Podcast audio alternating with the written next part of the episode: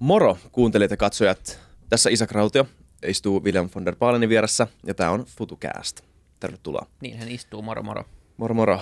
Ja hypätään heti jaksoon. Tervetuloa vieras äh, dosenttitutkija Niina Kaminen-Ahola. Tervetuloa. Kiitos.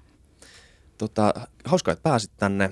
Tosi ilo puhua sun kanssa tänään. Haluatko kertoa vähän, että miltä alaa tai mitä aihetta sä tutkit ja vähän, miksi me, miksi me kutsuttiin sut tänne? No mä tutkin epigenetiikkaa. Joo. Mulla on semmoinen ympäristöepigenetiikan labra, siis mä oon geenitutkija, geneetikko, ja mulla on ympäristöepigenetiikan labra tuossa Lääkiksellä Helsingin yliopistolla. Ja siellä me yritetään selvittää, että miten ympäristötekijät, geenit ja ihan sattuma tekee meistä semmoisia kuin me ollaan. Että ihan tämmöisiä perimmäisiä kysymyksiä. Ja onko se se nimenomaan, mitä epigenetiikka tarkoittaa, eli se, miten ympäristö ja geenit jotenkin pelaa yhteen, vai mikä on se niin virallinen määritelmä epigenetiikalle? No, tässä meidän ympäristöepigenetiikan ryhmässä niin me nimenomaan keskitytään siihen epigenomiin, eli epigenetiikkaan, epigenomin rooliin siinä ympäristö- ja genomin välillä, joka välittää näitä vaikutuksia. Ja tota, oikeastaan epigenetiikka, mitä se on, niin se on tämän epigenomin tutkimista. Ja mä ehkä ajattelisin sen niin kuin neljään osaan sille raasti jakaisin. Että ensin, että se on, monet ajattelee heti, että mikä tulee mieleen on geenien säätelyn tutkiminen. Koska epigenomi on semmoinen informaatiokerros siinä DNA-juosteen päällä. Ja se vaikuttaa siihen, miten niitä geeniä siinä kromatiinissa tai DNA-juosteesta luetaan. Eli sillä on tosi keskeinen rooli. Että sitä kutsutaan vähän niin kuin kapelimestariksi, joka ohjaa geenien orkesteria kussakin soluissa vähän eri lailla eri solutyypeissä. Esimerkiksi maksasolussa on eri geenit toimii kuin sitten taas hermosoluissa, koska niillä nyt on erilainen rooli meidän elimistössä. Ja, tota, ja se on epigenomi. Tavallaan ihan uusi tämmöinen, tai ei se nyt enää uusi, mutta informaatiokerros siinä DNA-juosteen päällä. Ja ensin on tosiaan tämä geenin säätely. Se vaikuttaa siihen, että onko esimerkiksi kromatiini, tämä DNA-juoste tosi tiukasti kerällään, jolloin geenit on siellä yleensä hiljaisia. Tai sitten jos on löyhää, niin ne geenit pääsee toimimaan. Ja sitten se vaikuttaa alkion kehitykseen. Sillä on tosi iso rooli siinä, että miten yhdestä munasolusta, kun ajattelee hedelmöittynyt munasolu ja miten siitä kasvaa tämmöinen ihminen, täy, niin kuin, runsaasti erilaisia solutyyppejä, kudoksia ja kaikkea. Ja sitten tota, mua kiinnostaa geneetikkona erityisesti perinnöllisyys, eli miten nämä epigeneettiset muutokset periytyy. Että tavallaan, että miten ne periytyy ihan solujakautumisen myötä. Että onko esimerkiksi joku alkion kehityksen alussa tapahtunut muutos, niin löytyykö se sieltä sitten aikuisena, aikuisen ihmisen kudoksesta. Niin sehän on aika mielenkiintoista, mm, että pysyykö kyllä. se koko elinien. Ja sitten tietysti tämä aika kuumakin aihe, tämmöinen niin kuin ylisukupolvien sukupolvelta toiselle tapahtuva epigeneettinen periytyminen, että tämmöinen suuri ajatus siitä, että periytyykö hankitut ominaisuudet. Mikko Salasua. Jep. Jakso tuli heti mieleen. Tämä sun neliosainen tota, jako on hyvä jako mun tälle jaksolle. Tai siis niin kuin, näin mä vähän itsekin ajattelin, että me ihan juteltaisiin tästä. Niin, ja sitten tulee se neljäs, joka on se ympäristövaikutus. Okei, okay, ympär, okei. Okay. Mutta mut mä haluaisin vielä puuttua tuohon ihan ekaan, vaan sille, että mulla on käsitteet oikein, tai vähän niin kuin tämä mielikuva tästä, että mitä tämä oikeasti on. Öö, eli jos, jos puhutaan DNAsta, jo ihmisen genomista, niin jollain tavalla puhutaan sen ihmisen reseptistä ja siitä, että minkälainen, öö, käsit heti katsoen sellainen resepti, onko se oikein vai väärin sanoa näin, öö, on ehkä eka kysymys. Puhutaan siis siitä niin kuin koodistosta, mikä muodostaa sen kokonaisuuden, mikä ihminen on. Mutta sitten tämä monimutkaistuu, kun tuodaan epigenetiikka mukaan tota, peliin, koska öö, nämä geenit voi myös, kuten sanoit, olla aktiivisia tai ei niin aktiivisia, öö, on olemassa eri, niin kuin, eri, ja siis tämäkin on varmaan asia, mitä moni ehkä tiedä, että, että kaikki geeni, tai kaikki, kaikki osat DNAssa ei ole tota, ö, mukana siinä tota, ö, rakentamassa sitä kokonaisuutta tai sitä kehityskulkua, että mihin, mihin suuntaan ihminen menee tai minkälainen ihminen on. Mutta tota, jos me vielä käydään läpi sitä, niin kuin, sitä, että mitä se epigenetiikka, mikä se kerros epigenetiikasta on sen niin kuin perinteisen genetiikan ymmärryksen päälle – mitä siinä tapahtuu? No siinä tavallaan ajatellaan, että joo, meillä on geenit, geenit, geenit itsessään, DNA-juostehan on tosi tärkeä. Mutta sitten, että miten ne geenit saadaan toimimaan ja mikä on aktiivinen ja millä millä voimakkuudella ne geenit toimii, niin se on niin kuin tavallaan sen epigeneettisen kerroksen rooli. Ja totta kai niin kuin yhä enemmän, mitä enemmän tiedetään, sitä enemmän ymmärretään, että ne on nivoutunut hirveän pitkälti toiseensa. Ja oikeastaan se on hirveän äh, häilyvä se raja, että mikä on genomin aiheuttamaa ja mikä on epigenomin, koska oikeastaan meidän epigenomihan muodo, meidän genomi muodostaa meidän epigenomin kuitenkin, koska siellä on ne kaikki tarvittavat ohjeet sitten taas niin kuin geeneihin, jotka muodostaa meidän epigenomia, niin se on tosi semmoinen niin kuin, äh, vaikea vetää rajaa ja mm. se on ehkä just se iso tulevaisuuden kysymys on mun mielestä se, että, että mikä on mikä se ympäristön vaikutus loppujen lopuksi on siihen, että mikä me ollaan. Että tota, et oikeasti, tota, miten niitä geenejä luetaan ja mikä on se rooli ja missä on ne herkkyys esimerkiksi ihmisen kehityksessä, niin mitkä on ne ajanjaksot, mitkä on tosi herkkiä ympäristön vaikutuksille, kun on huomattu tutkimusten perusteella, että esimerkiksi alkion kehityksen alku on herkkää. Mm. Et silloin saa, tapahtuu muutoksia, jotka saa jäädä, saattaa jäädä niin kuin pitkäksi aikaa ja vaikuttaa yksilön kehitykseen. Niin tota, se on yksi tämmöinen iso kysymys, että mitkä ne on ne herkkyysvaiheet ja sitten myöskin se, että mikä on se todellinen niin kuin ympäristön vaikutus siinä ja mikä on sen genomin, koska on huomattu, että esimerkiksi joku tietty ympäristötekijä ei todellakaan vaikuta samalla lailla kaikkiin yksilöihin. Mm. Ja se on sitten taas sitä genotyyppiä, meidän jokaisen omaa henkilökohtaista DNA-juostetta. Että se on tosi monta tekijää, jotka vaikuttaa sitten tähän. Millä tasolla tämmöinen yleinen ymmärrys genetiikasta ja epigenetiikasta on? Koska jos miettii vaikka aivotutkimusta niin, tai vaikka universumin tutkimusta tai mitä tahansa muuta, niin me tiedetään tosi vähän loppupeleissä.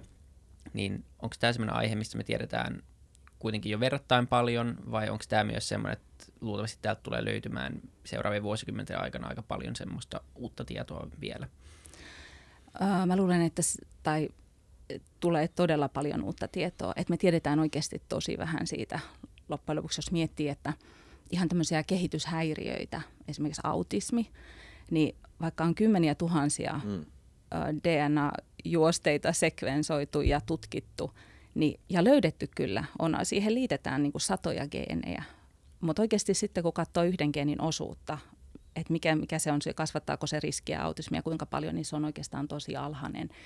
Että mä luulen, että monen esimerkiksi kehityshäiriön suhteen, niin meidän pitää lähteä tosi kauas sinne niin kuin taaksepäin, ehkä sinne alkion kehitykseen, jossa sitten tota, on tapahtunut ehkä, ehkä jotakin – ja sitten ne vaikutukset yhä näkyy. Ja jos miettii jotain hermoston kehitystä, joka on kuitenkin ajallisesti tosi tarkasti säädelty, niin jos siellä tapahtuu jotakin geenien ilmenemisen muutoksia siellä ihan varhaisessa kehityksessä, niin voisiko semmoinen olla sitten tota, näkyä esimerkiksi hermoston kehityksen häiriönä, mutta jota on tosi vaikea jäljittää, koska jos se on vain ge- express, tai geenin ilmenemisen muutos, aiheutuen esimerkiksi jostain ympäristötekijästä, niin myöhemmin sitten tavallaan, että se vaikuttaa sitten taas olennaisesti erilaisten geeniverkostojen ää, toimintaan, niin sitä on hirveän vaikea jäljittää sieltä enää myöhemmin. Kyllä. Jep. Ja niin ja voisi kuvitella, että varmaan tietoa tulee lisää myös, koska DNA-sekvensoiminen on niin paljon halvempaa nykyään kuin aikaisemmin.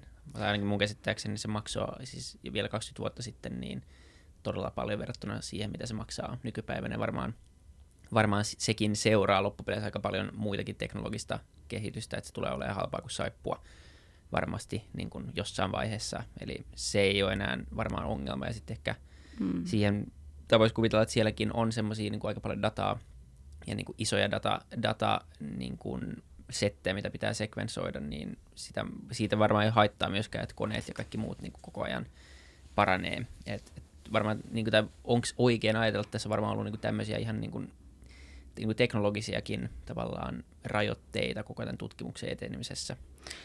Oho, se on varmasti totta kyllä, näinkin, mutta toisaalta mä luulen myös, että semmoinen loputon DNA-juosteen sekvensointikaan ei välttämättä johda sitten niihin, että siinä ehkä pitää ottaa vähän toisen tyyppisiä työkaluja käyttöön kuitenkin, että tota, et jos tämmöiset monitekijäiset kehityshäiriöt olisi helposti selvitettävissä ja selkeästi niin kuin löydettävissä, niin ne olisi kyllä, voisin kuvitella, että tällä sekvensoinnilla jo mitä on tehty, niin mm. olisi löydetty.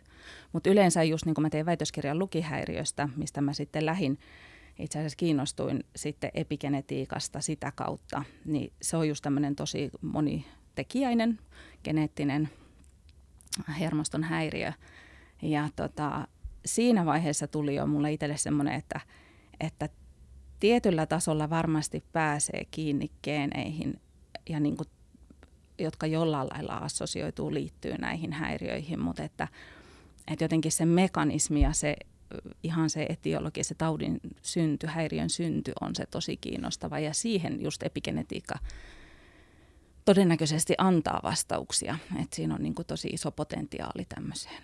Mitä ne työkalut on? Tai ehkä tämä on tavallaan tapa kysyä, semmoisen vähän niin kuin perspektiivin avaava kysymys, että minkälainen tämä uusi, öö, mä, en tiedä, mä en ehkä halua käyttää sana paradigma, mutta kuitenkin tämmöinen uudenlainen tapa ajatella periytymistä ja genetiikkaa, niin tavallaan, että miten se huomattiin, että miten tavallaan keksittiin, että tämmöinen voisi olla mahdollista, että ympäristö ehkä vaikuttaakin aika suurella tavalla siihen, että miten meidän tota, DNA muodostuu ja miten se kehittyy elinonsa aikana?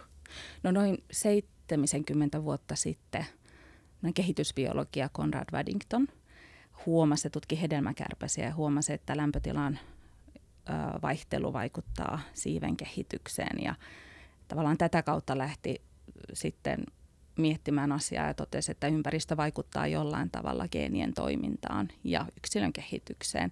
Ja oikeastaan vasta nyt parikymmentä vuotta on ollut semmoista niin kuin lähtenyt aktiiviseen epigeneettiseen tutkimukseen ja tutkittu tätä asiaa tarkemmin. Ja sitten se on ollut vähän semmoinen hype suorastaan, mm, joka ehkä vähän sitten jo niin tuntui, lainehti vähän ylikin, että olet mitä mummosi syö ja tämän tyyppisiä juttuja.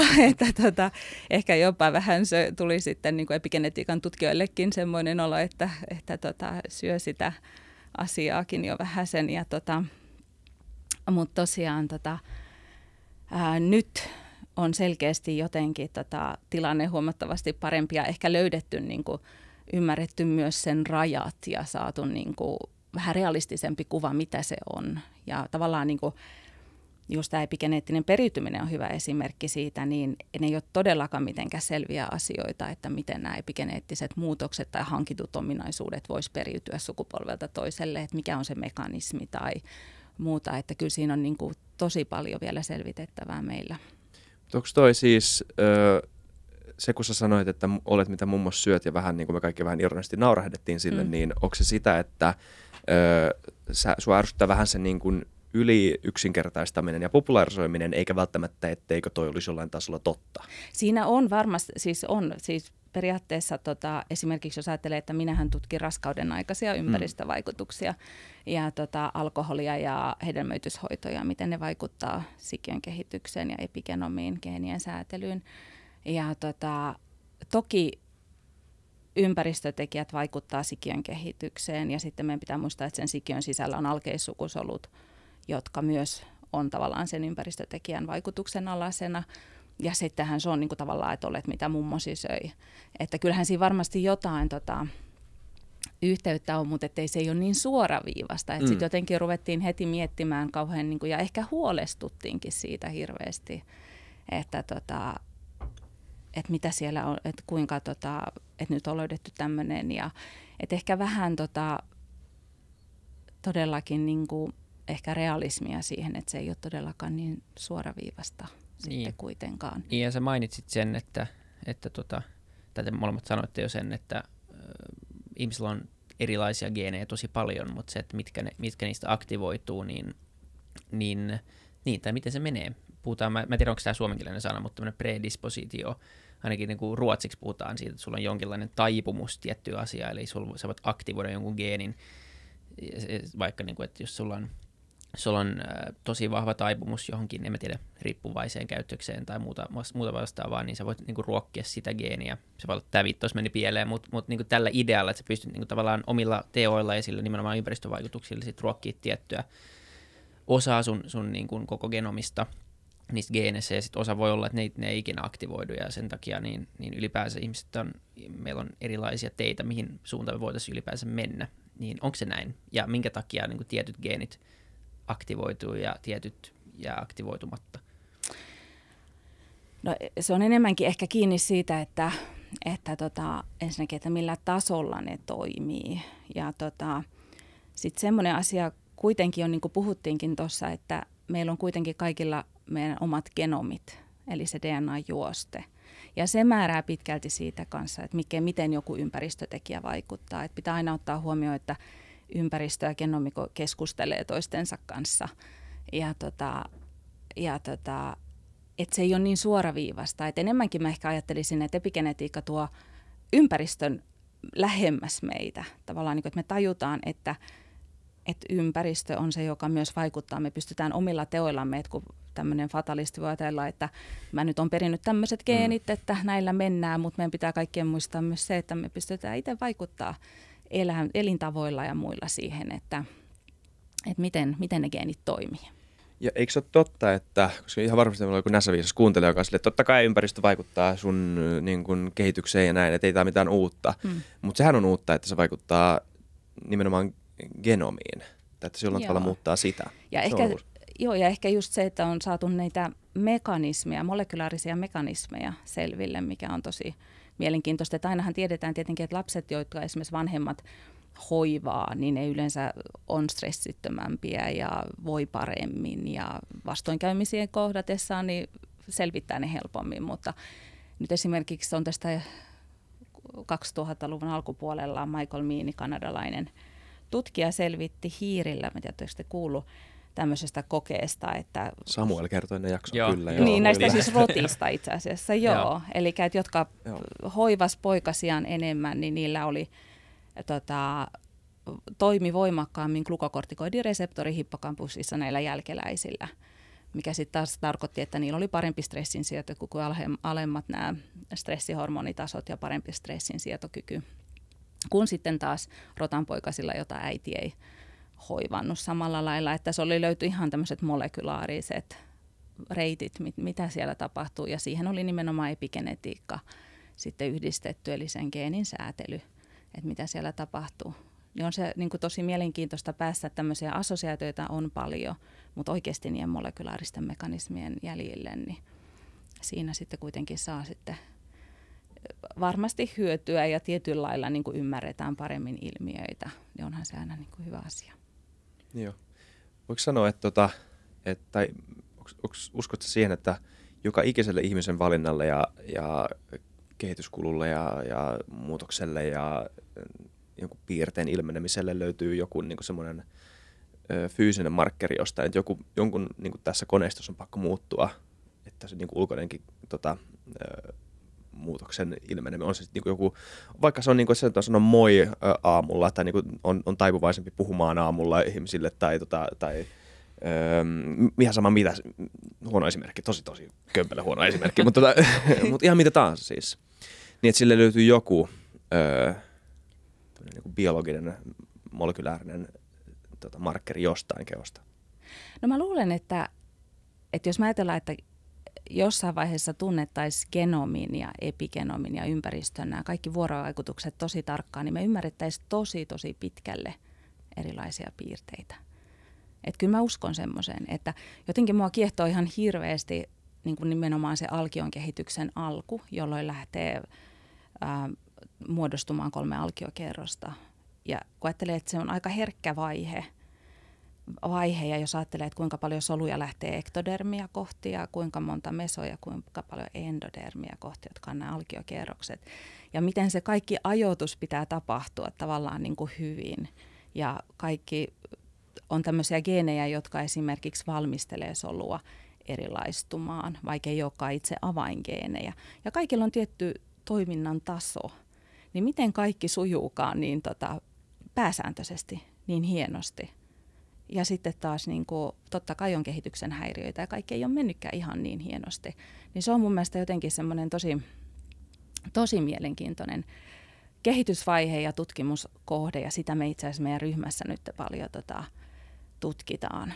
Mulla on tota kaveri, joka tota, tämä muistuttaa mua tästä. Mulla on kaveri, tota, joka on, se on ruotsalainen tyyppi, mutta se on Sveitsissä töissä sitten Googlessa tekoäly tota, ja heillä on tämmöinen uusi niin kuin, kehittää uutta semmoista tota, tapaa kirjoittaa koodia, tapaa kirjoittaa tekoälyä, semmoista itseoppivaa tota, koodia.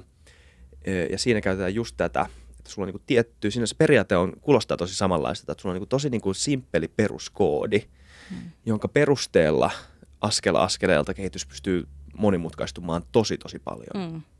Joo. Mutta se alkuperäiskoodi on todella, todella pieni ja simppeli. Ja sitten just se, että miten luonto on tämän ratkaissut, tai miten luonto on niin kuin, pystynyt luomaan tämmöisen systeemin. Niin sitä ne yrittää tavallaan replikoida, ja se kuulostaa tosi, tosi mielenkiintoiselta. Kuunnelkaa Risto Miikkulaisen jakso just kyllä, tuosta just aiheesta. Niin, kyllä.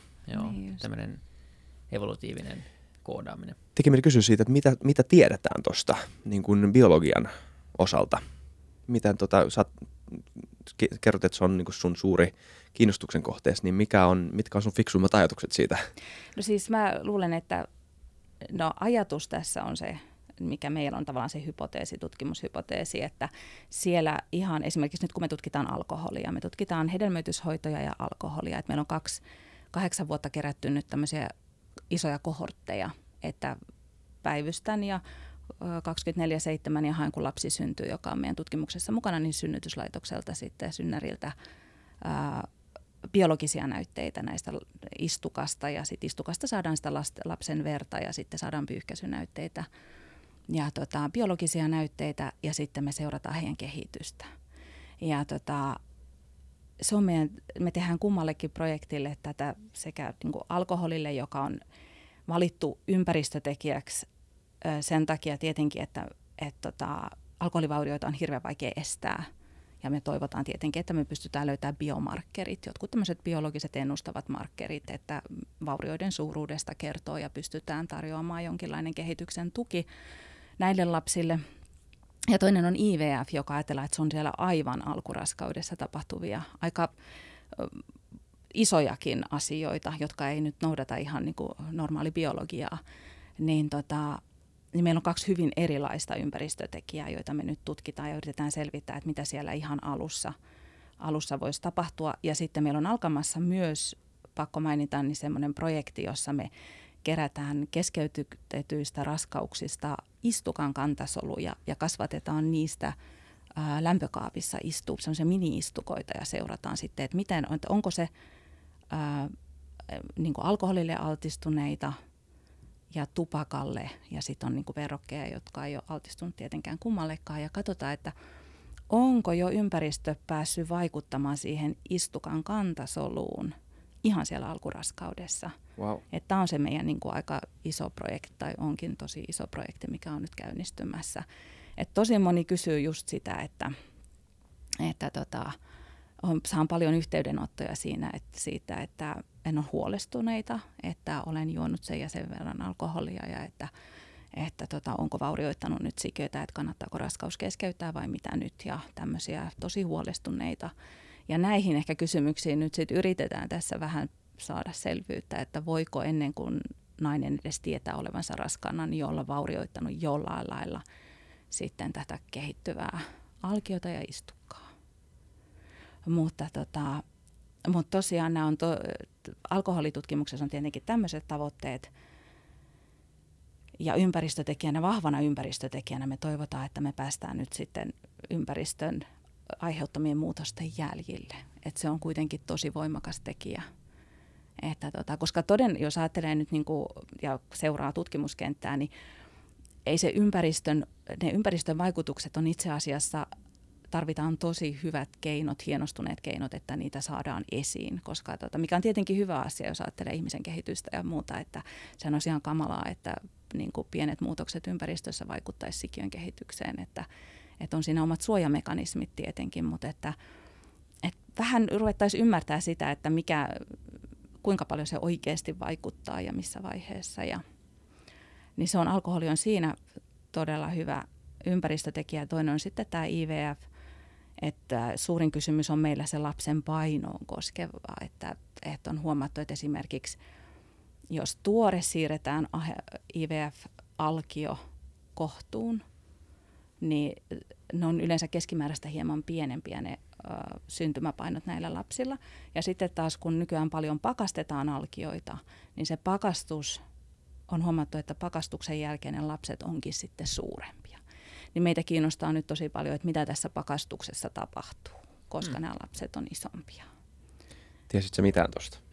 Eh, pakastimen kautta isompia lappuja, eh. sen mä ymmärsin. Mutta tota, mut se on siis iso, nyt te puhutaan yksilötasollahan tämmöisillä on tosi pieni merkitys, mutta kun puhutaan isoista lapsimääristä, niin, niin sitten sen näkee, sen on assosioitu tai liitetty tähän. Tekee mieli kysyä, että tota, nyt on ehkä oikea hetki nimenomaan kysyä, koska nyt Joo. meillä on tietotaitoa, mutta paljon puhutaan niin tämmöisestä geenieditoimisesta nyt jo ja tulevaisuudessa, ja CRISPR ehkä mm. nyt semmoisena isoimpana teknologiana, ja, ja nyt on paljon tämmöistä, no bio, biohakkerit on sitä tehnyt jo monta vuotta, ja, ja Netflixissä on yksi hyvä, hyvä tota, dokkari liittyen näihin, jotka tekee sitä, ja tässä on muutamia vuosia jo, mutta joku yritti saada koiran hehkumaan ja muuta outoa, mutta tavallaan se idea siinä oli editoida jostain yksittäistä geeniä ja ne tekee niin täysin omissa labroissa, ja, tai no ei, ei ne ole edes labroja, mutta mut, ja näin poispäin.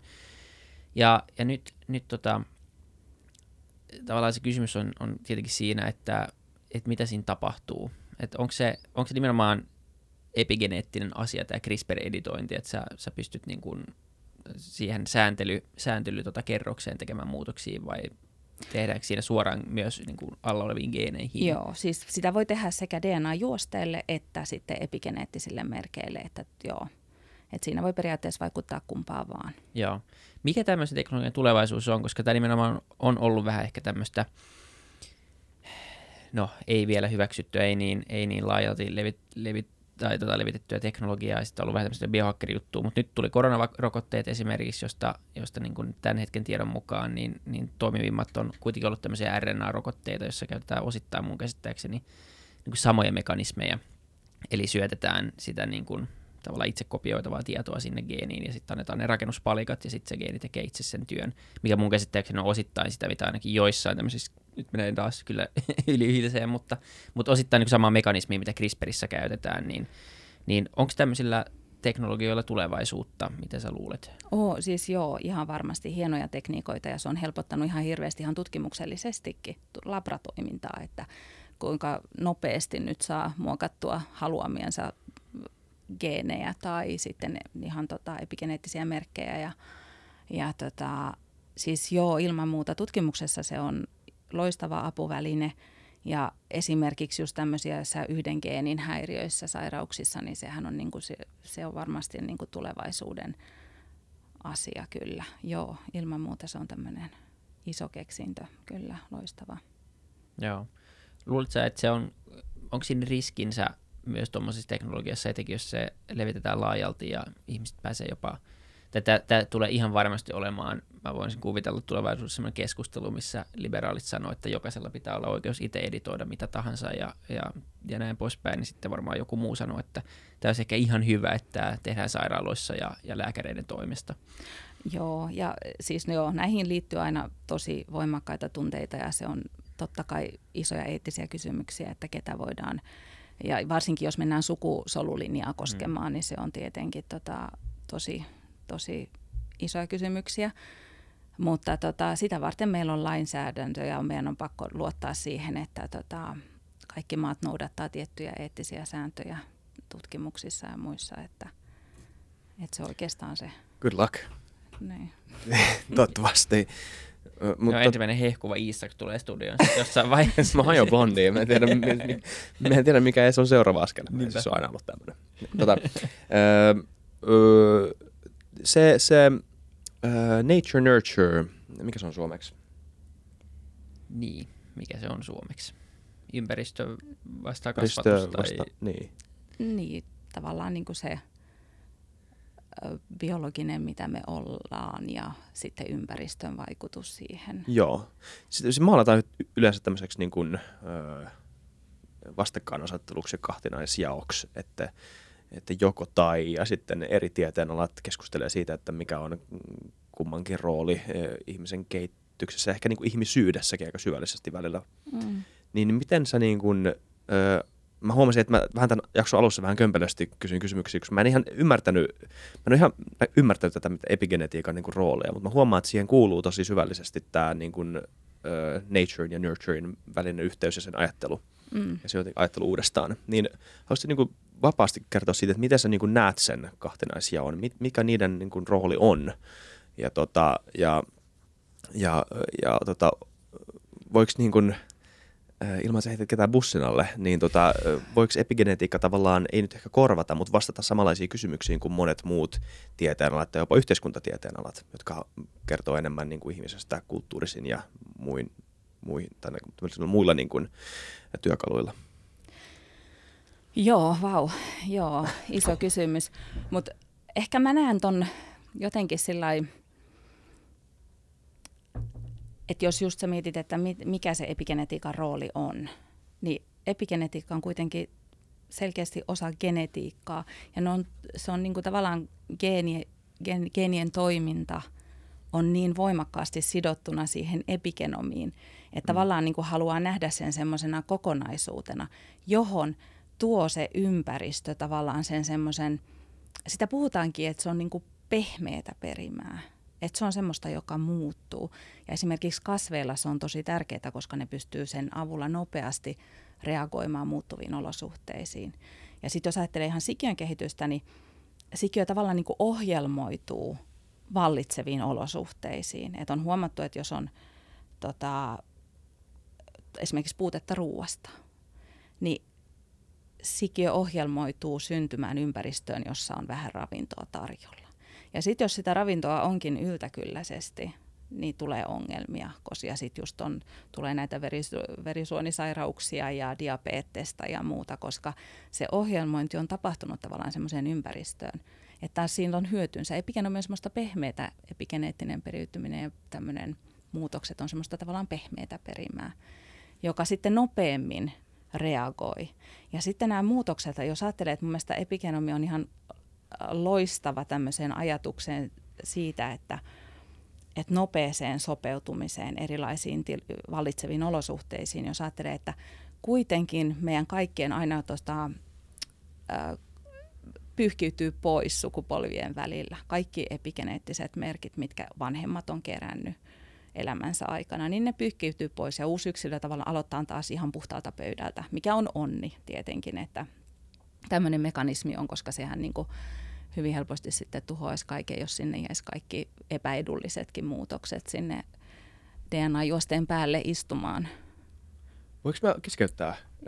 Tämä muuttaa vähän mun käsitystä siitä, että mitä epigenetiikka on. Siis, sanoit sä siis äsken, että epigeneettiset muutokset ei periydy sukupolvelta toiselle? Joo, tämä on tämä iso kysymys, että, ah, tota, niin, niin. että tavallaan, että periytyykö vai ei. Mm. Ja sitä vastaan sotii se, että ne pyyhitään pois. Mm-hmm. Mutta nyt, nyky, nyt viimeaikaisten tutkimusten perusteella on, on päätelty ja on huomattu, että kaikki ei, että jotain sieltä ehkä livahtaa, mutta ei oikein tiedetä vielä, että mitä.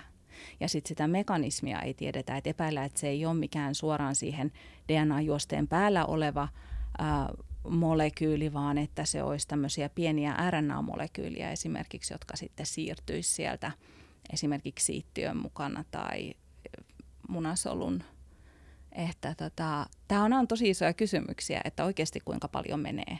Et siksi just sanoin, että tämä tämmöinen sukupolvien välinen, ehkä se, niin se popularisointi on pikkasen mennyt siinä niin kuin, äh, niin yli, että, että sitä pidetään jotenkin kauhean selvänä, niitä mm. sukupolvi, sukupolvelta toiselle siirtyviä ihan sukusolujen mukana muutoksia, koska ne tota, on mekanismit, jotka tavallaan estää sitä ja mikä on varmasti ihan elintärkeää, että ne poistuu ja sitten taas aloittaa tyhjä, tyhjältä pöydältä tavallaan se niin. uusi elämä. Tai jos miettii vain evoluutiota, niin tuntuu, että jos sinne ei olisi jäänyt tosi paljon epäedullista matkan mm. varrella, niin ehkä ei oltaisi tässä. Et tuntuu, että kyllä siellä niin kun, jotta semmoinen joku luonnonvalinta voisi toimia, niin okei, totta kai siis sieltä kuolee matkan varrella paljon pois, mutta kyllä paljon tapahtuu myös niin geeniperinnön muutoksen kautta, niin se tuntuisi oudolta, mutta toisaalta, niin ja sitten tois, tai toisinpäin niin se, että jos,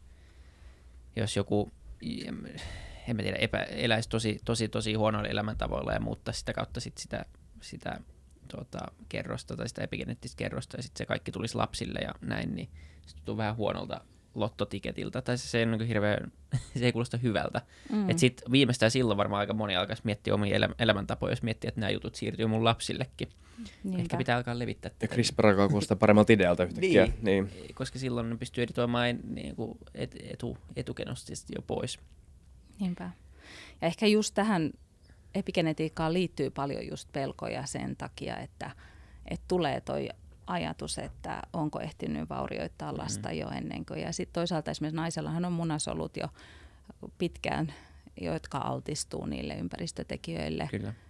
Ja, tota, ja siittiöitä, siis kantasoluthan on kuitenkin siittiöilläkin. Ja tota, et periaatteessa kaikki tämmöinen on sitten, että aiheuttaako kemikaalit meidän ympäristössä just, että nyt tiedetään, että selkeästi siittiöiden laatu laskee koko ajan. Ja niin kuin tämmöiset asiat, niin kyllähän niin kuin tosi paljon mietitään näitä ympäristötekijöitä.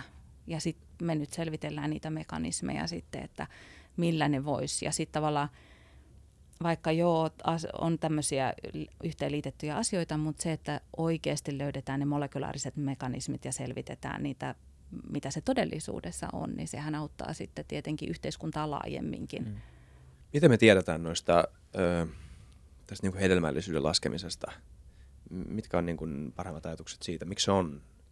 Mä en itse, tota, se ei ole, mä tiedän siitä aika vähän, mutta sen mä tiedän, että se on huolestuttavaa ja mm. sitä tutkitaan muun muassa Turussa paljon. Että tota... Eikö se ole nimenomaan miehissä? Mä oon käsittänyt, että se on mm. nimenomaan niin kuin si- sieltä se mm. tavallaan ongelma. Siittiöiden laatu on, lähtöis, on niin, nimenomaan heikentynyt laatu on mm. merkittävästi dramaattisesti. Joo. Joo. Mitä se tarkoittaa? Se kostaa tosi pahalta. No se... se... Onko se vähän niin kuin laiskoja? Tällä syödään huonosti ja liikuta. Eihän sitä tiedetä niin, varmaan, niin, sitä, varmaan sitä varmaan tiedetä, tutkitaan. Niin. Ja epäillään paljon just kemikaaleja ja muita ympäristövaikutuksia, niin tämmöisiä. Niin. Että no, kun on meidän tekemisiä. joku muu vika. Mutta kun, kun sanoit, että, niinku, että sun siittiön laatu on heikko, niin onko se siis semmoinen niin laiska siittiö, tai onko niitä vaan vähemmän? Tai... Niitä on vähemmän semmoisia hyviä, mä oon ymmärtänyt, joo. Että se, niin se laatu laskee. Okei. Okay. Kyllä. Mutta mä oon kuullut kans ton. Joo, se, se, on, tota, se on sinänsä huolestuttavaa, koska jos miettii, miten moni muu asia kuitenkin niin menee parempaan suuntaan. Mm. Tai tässä voi varmaan olla eri mieltä, mutta mut, tota, Niin, se on varmaan, että mitä, mi, mitä, mitä ajattelee. Ottaa. Niin. niin. Mut, niin, ehkä, en mä tiedä, ollaanko me saavutettu jo länsimaissa sellainen piste, missä me ollaan saatu suurin osa tämmöisistä niin kuin, elämänlaadun parantamisen tuomista eh, terveyseduista ja nyt ne alkaa painaa niin kuin vaakakupin toisessa päässä paljon enemmän, että täällä on niin paljon ärsykettä ja mahdollisuutta niin kuin heikentää omaa elämänlaatua, että se alkaa jopa, että tästä, voiko, voiko niin kuin tapahtua jopa sille, että niin kuin tosi kehittyneissä, kehittyneissä maissa niin, niin tota, kansanterveys kääntyy niin kuin rajusti laskuun Mm. En tiedä, tämä oli nyt vähän tämmöinen Ei, mutta ajatus. Hyvä, hyvä ajatus, koska kyllä. jos katsoo globaalisti, niin kaikki mittarit nousee, koska mm. kehittyvät maat, siellä elinikä ja, ja lapsikuolleisuus, kaikki nousee ja tulee nousee vielä kymmeniä vuosia, koska siellä on niin paljon kiinni otettavaa, mutta mut se jotenkin tuntuu, että itse on aina pitänyt niin kuin täysin itsestäänselvyytenä sitä, että tämä niin kuin terveysjuna vaan jatkaa menoansa ja, ja niin kuin globaali kansanterveys tulee vaan paranemaan ja paranemaan ja jossain vaiheessa me niin kuin eliminoidaan kaikki sairaudet ja muuta vastaavaa, mutta se ei kyllä siis tietenkään mikään automaatio päinvastoin. Niin, ehkä just kun itse oman tutkimus, tutkimuksen pohjalta itse ehkä ajattelen, että onko, ne, onko sitten kuitenkaan näin, että olisiko ne kuitenkin, tietenkin perusasiathan meillä on tosi hyvin, mutta että lähtisikö, jatkaisiko se semmoista nousua, niin, niin en tiedä. En ole ehkä ajatellut ihan niin, Niinpä. vaan enemmänkin tosiaan sitä, että tulee sitten kaikki muut vahvoja ympäristötekijöitä, jotka sitten saattaa heikentääkin itse asiassa sitä jälkeläisten terveyttä ja niin kuin Mutta luuletko, että semmoinen niin kuin todella kattava geenieditointi muuttuu tavaksi ratkaista? Eli onko niin sairaudet loppupeleissä kaikki kiinni? Niin, tämä on se kysymys just, että, että onko kaikki sairaudet ratkaistavissa esimerkiksi editoimalla geenejä? Uh, se tuntuu niin hirveän kaukaiselta, niin. mm. koska se, että me ei tiedetä niin hirveän vähän vielä ihan sairauksien taustoitakin. Siis on selvitetty tietenkin jotain selkeitä yhden geenin, kahden geenin tämmöisiä helpompia häiriöitä, mutta sitten jos mietitään ihan jotakin esimerkiksi kehityshäiriöitä, mm. hermostollisia kehityshäiriöitä, niin ne on niin, vähän tiedetään vielä vasta, että ajatus siitä, että pystyttäisiin pystyttäisi oikeasti tota, jotenkin kaikkia geeniä korjailemalla saamaan hyvä lopputulos, niin, niin tota, se kuulostaa tosi kaukaiselta. Niin. Ja varsinkin se, että niin hyvä menetelmä kuin tämmöinen geenien editointi on, niin ei me siltikään ihan vielä tiedetä, mitä kaikkea se tekee siellä genomissa. Että aina siinäkin on riskinsä kuitenkin sitten, Kyllä. että tämmöisiä huteja tulee. Niin, eikä varmaan niin kuin yhtä Alzheimer-geeniä, niin kuin sanoit, ja sitten Niin. vaikka, ja, ja sit kun ei ymmärretä sitä suhdetta myöskään ympäristön ja, ja sen genomin välillä välttämättä Mm. pitkää aikaa vielä, niin sitten sä voit editoida jotain, mutta mitä jos sä teet enemmän Alzheimeria sen perusteella. Eihän sitä siis voi tietää, että se on, Mm. se on varmaan just tämmöinen kiva tekki, teknologia-utopia, joka ehkä joskus voi olla mahdollista, mutta, Mm. mutta tuntuu, että ehkä se on nimenomaan, Niin. että se ei ole niin, niin yksinkertaista. Ehkä siinä omassakin tutkimuksessa lähdetään vähän semmoisesta yksinkertaisimmista ö, mekanismeista, joilla tilannetta voisi parantaa, kuten esimerkiksi tuossa alkoholitutkimuksessa on huomattu, että, että tota, tämmöiset metioniniryhmien luovuttajat, esimerkiksi on koliini ja folaatio on esimerkiksi semmoinen, mitä saa ravinnosta, niin ne pitää sitä metylaatiotasoa yllä, eli niitä epigeneettisiä merkkejä, jotka istuu siellä DNA-juosteella. Niin tota, esimerkiksi Tämä on huomattu, kun jos annetaan raskaana olevalle äidille, joka käyttää alkoholia niin runsaasti tätä koliinia, niin sen on huomattu parantavan lapsen terveyttä, kun lapsi syntyy. Tämä on niin kuin koliinin vaikutus on huomattu useissa siis eläinkokeissa ja nyt on tehty jo ihmis, ihmisillä kokeiltu tätä, että onko siitä mitään hyötyä tietenkin järkevissä määrissä ja muuta. Ja sillä näyttäisi, se on semmoinen positiivinen valonpilkahdus, että sillä näyttäisi olevan siihen kehitykseen niin kuin tota, jonkinlainen hyöty. Et tätä nyt on, niin kuin se on semmoinen iso asia. Ja tietenkin jos mekin huomataan meidän tota, kokeissa, että siitä oikeasti on hyötyä siinä kehittyvässä epigenomissa, tämmöisellä koliinilla ulkotapäin annettavalla ravintolisällä, niin sehän olisi tämmöinen selkeä ö, apu tähän. Että tällä tasolla lähinnä vasta ollaan, että mietitään, että voisiko jollakin niin korjata sitä epigenomia ja muutoksia siellä ja muuta. Että Onko epigenetiikka kova juttu tällä genetiikan alalla, tai tutkitaanko sitä paljon suhteessa muihin kysymyksiin genetiikassa, ja onko Suomi, kuinka paljon sitä tehdään täällä? No ei sitä Suomessa, äh, niissä epigenetiikka se on vähän, että periaatteessa sitä, se on osa tutkimusta voi olla todella monella. Mutta Mm. ehkä semmoisiin niin epigeneettisiin kysymyksiin syvemmin niin kuin luotaavia, syvemmälle luotaavia ryhmiä ei oikeastaan ole montaakaan. Ja tota, kyllä sitä, niin kuin se on, sitä tutkitaan paljon ja se on nyt, ajatellaan, että se on se uusi lisä, joka voisi tavallaan sen kadotetun perimän selittää, mikä puuttuu tosi monesta tota, häiriöstä, mitä ei ymmärretä, että miksi ei vaikka kuinka tutkitaan DNA-juostetta, niin ei päästä käsiksi kuin johonkin ge- satoihin geeneihin, joiden on, y- yhden vaikutus on tosi pieni. Niin sitten tavallaan tämä voisi olla se tosiaan keino ja sitä kyllä niin kuin se on ymmärretty, ymmärretty maailmalla. Kyllä. Outoa vaan, että et ei niin moni tutki sitä siitä. Tai ainakin nämä kysymykset, jonka äärellä me ollaan oltu tässäkin jaksossa, niin on vaikuttaa aika isoilta.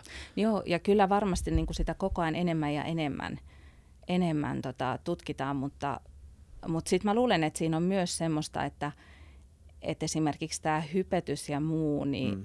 mm. niin tota, ehkä se saa eri nimiäkin. Että tota, jossain vaiheessa mäkin mietin, että kun mä ryhmän nimeksi laitoin ympäristöepigenetiikan, niin mä ajattelin, että karkottaakohan toi ihmisiä lähinnä, koska toiset kään, se kääntää, kääntyy helposti tämmöinen hypetys itseään vastaan yksinkertaisesti, että et tota, kaikki tekee yhtäkkiä epigenetiikkaa, koska se on uusi juttu ja sillä saa rahaa ja niin kuin se helposti vaan sitten saa sen negatiivisen käänteen se asia, niin tota, mutta onneksi se on tilanne on rauhoittunut ja ne realiteetit on tullut vastaan ja tota, mun mielestä se on vaan niin kuin suuntaus, joka tuo uuden näkökulman ja tota, uskon, että se kyllä niin kuin kantaa hedelmää tämä suunta.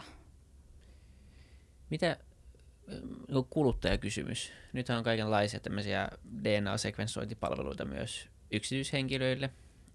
A, onko ne luotettavia ja B, ne luotettavia siinä mielessä, että mä saan sieltä oikeasti jotain, niin kuin, että ne, ne käyttää semmoisia menetelmiä, mitä, mitä niin kuin esimerkiksi muutkin labrat käyttää, eli se tieto, mikä sieltä tulee, olisi jossain määrin niin kuin luotettavaa, ja B, miksi mä tekisin tämmöisen, tai on, mitä, mikä, se, se tieto siitä, jos mä menen sekvensoimaan mun DNA, sitten mä saan takaisin, että bla bla bla, sun perimä on tätä ja tätä, ja sulla on taipumus mahdollisesti tämmöiseen ja tämmöiseen, niin mitä mun kannattaa semmoisesta miettiä. En ole siis käynyt ja nyt mulla on kotona ne tulokset, mä oon tosi huolissaan. Mä mietin vaan niin kuin yleisellä tasolla, että kun tämmöisiä palveluita on paljon, niin onko niistä niin kuin iloa? Äh, siis tällaisia ihan perinteisiä geenitestejä, gen, niin kuin genomin sekvensointia. Mä en ole itse, mä en ole kokenut, että, tota, että mulla tota, itse en ole semmoista tehnyt.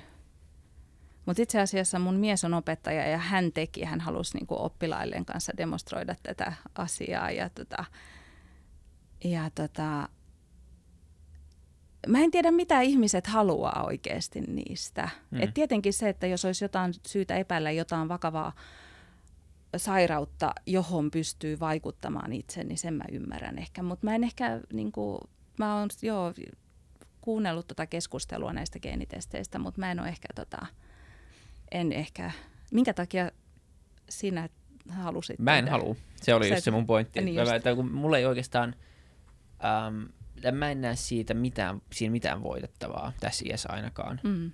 Pe- pelkästään hävittävää. Mm.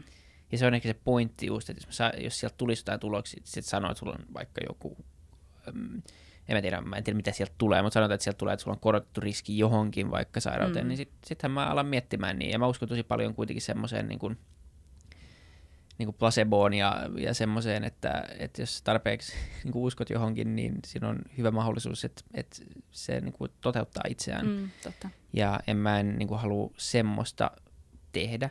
Ja, ja muutenkin, mitä mä teen sillä, sillä, sillä tiedolla, tässä mm. iässä varsinkin, koska niin kuin lähtökohta on, että, että niin kuin tässä iässä pitäisi olla kaikki aika, aika niin kuin normaalisti aika hyvin, niin se, että mä teen joku semmoisen testin, niin mä en tiedä, mitä mä voin voittaa sillä oikein.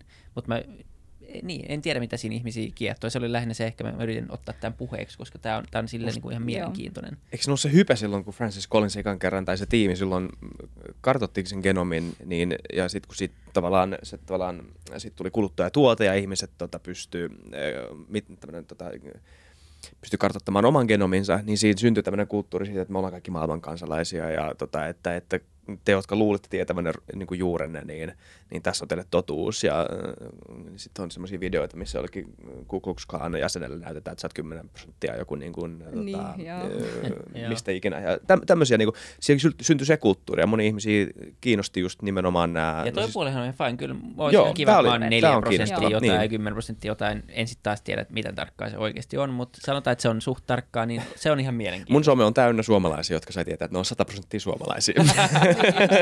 niin, et... varmaan, mä luulen, että ne, jotka postaa siitä, niin, niin. on yleensä niillä, jotka on joku hauska tommoinen perimä, ja jos Kyllä. on 100 prosenttia jotain, niin ei okay. sille, että siinä on mitään vikaa olla 100 ei, siis suomalainen, se on ihan hyvä. Mutta ei se ole se niin. juttu, mitä sä laitat Instagramiin, että katsokaa niin. miten mielenkiintoinen ja erilainen tausta. Ei. Toinen asia, mitä aina sanotaan paljon, on se, että ihmisen sipulin genomi on joku, siis melkein sama. Ehkä suunnalla puhun. no, ei, ei, se nyt meni väärin, vaan se puhutaan siitä, että sipuli, anteeksi, ei, ei näin päin, vaan että sipulin genomi on siis paljon isompi. Siinä on paljon enemmän geenejä, tai siis ainakin se genomi on siis paljon, siis se on joku viisi kertaa isompi kuin ihmisen. Mm. Niin minkä takia me ollaan näin monimutkainen ja sipuli on sipuli? Se riippuu paljon siitä, miten niitä geenejä käytetään. Meitähän ajateltiin aluksi, että meillä on ihan hirveästi geenejä, mikäkään oli ensimmäinen arvio mutta se oli paljon enemmän kuin mikä nykyisin on arvio, että 20 000.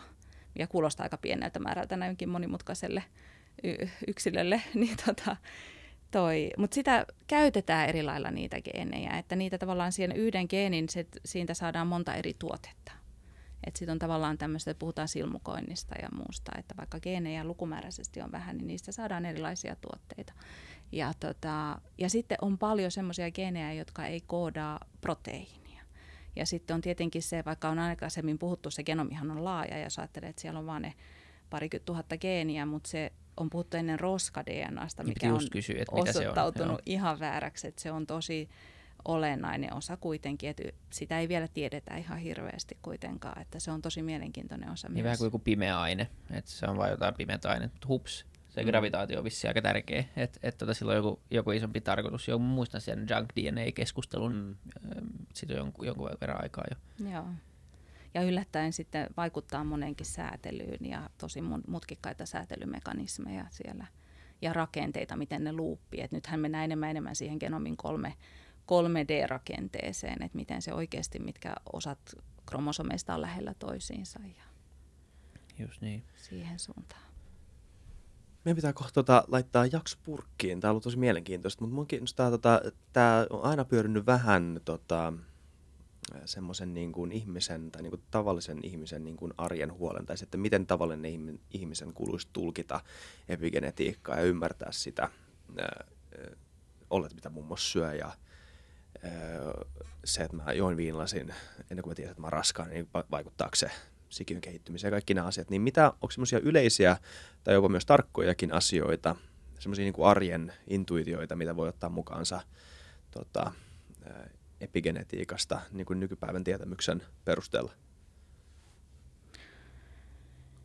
Siis yhdistää arkeen niin, tai, silleen, tai semmoiseen arkiseen niin kuin ymmärryksen ihmisestä, että mitä epigenetiikka öö, voi kertoa, tai niin kuin, mitkä on ne suurimmat key takeaways tavallaan, mitä ihminen voi Mm. No ehkä mä ajattelisin, että jos jotain ajattelee epigenetiikasta ihminen, joka ei alalla toimi tai muuten ole sen kanssa tekemisissä, niin tota, ajatella, että, että se on keino, että se on niinku tavallaan, ää, meillä on mahdollisuus vaikuttaa siihen, miten meidän geenit toimii. Että tavallaan se on se yhteys ympäristöön, joka on ihmiselle kuitenkin, ja se on niinku ihan psykofyysinen asia tietenkin. Siihen liittyy paljon just mielen, mielenterveys ja kaikki muu, että, että ihmisten pitää kuitenkin, ehkä se on nyt hyvä varsinkin näin, kun mietitään näitä ilmastokriisejä ja muita, niin se ihmisen yhteys ympäristöön on ihan tosi keskeinen asia kuitenkin. Että ei me olla erillisiä olentoja, joilla on se DNA-juoste ja sitten me toimitaan sen mukaan, vaan että me ollaan vuorovaikutuksessa ympäristön kanssa koko ajan.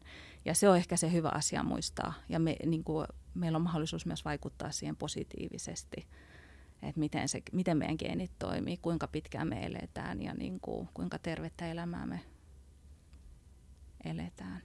Niin se on ehkä se, mikä ihmiset vois arjessa, arjen viesti epigenetikolta on se, että pitäkää huolta ihmisistä. Arjen viesti epigenetikolta. Oh, jopa kiva. Joo, hyvä. Älkää olko fatalisteja. Niin, nimenomaan. Joo. Jep. Kyllä, ei olla. Ei. Ja mä haluan joskus tehdä hehkuvan Iissakin vielä CRISPRillä semmoisen tunnin hehkuvan. Se on mun elämän tavoitteet. Tehdään joku jakso hehkuen joskus vielä. Todellakin. Uusi tyyli. Me soitetaan sitten tulla Labraan käymään, koska me ei tehdä sitä kyllä toisille. ei todellakaan missään sun olohuoneessa. Hups, oliko se se geeni 148 se A vai 148 B? Hups. Sekin Kiina ja on koira. Joo. Kiitos Niina Kaminen Aholla. Kiitos. Tervetuloa. Kiitos kun pääsit. Niin, kiva, että pääsit FutuCastiin. Ja kiitos kaikille katsojille ja kuuntelijoille. Kertokaa kommenteissa, että jos pystyisit editoimaan jotain geeniä, niin mitä editoisit? Vaikka näin. Ensi jakso. Moi moi. Moro.